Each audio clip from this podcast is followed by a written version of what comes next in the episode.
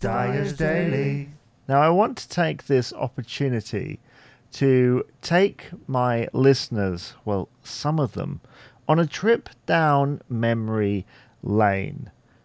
Do you remember at some point in the 90s when programs on computers masqueraded um, as games, but they were actually educational software. My grammar's all over the place, but do you know what I'm talking about? Have you um, heard of this? Do you remember playing games and then only to find out it was this educational thing? Yeah, uh, that was a thing for a while. I feel like it's kind of been eclipsed by uh, a lot of online stuff.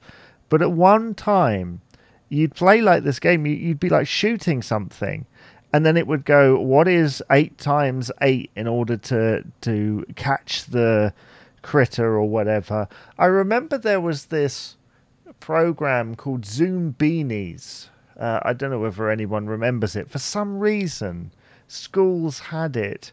And I've got a copy round here. I picked it up in a charity shop years ago. And until recently, I didn't realize there was a way to get it to work on a modern computer. But if you know what I'm talking about, do you remember the bridge level of that?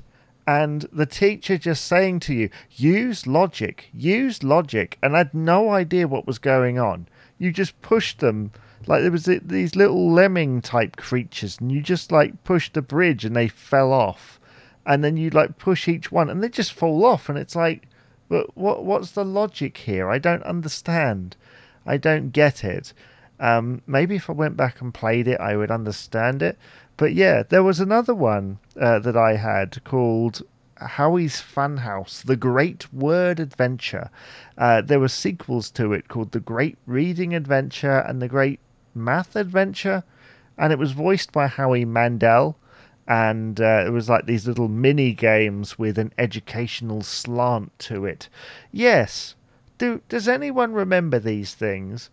Do they still do they still make them?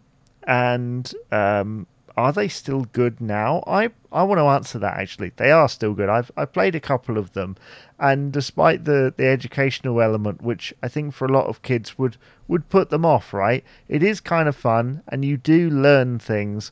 Although some of it did feel like it was being shoehorned in. I think sometimes that's where the unfairness comes from, isn't it? But there are some good ones out there, and if you're looking for something, um, try Google Dyer's Daily.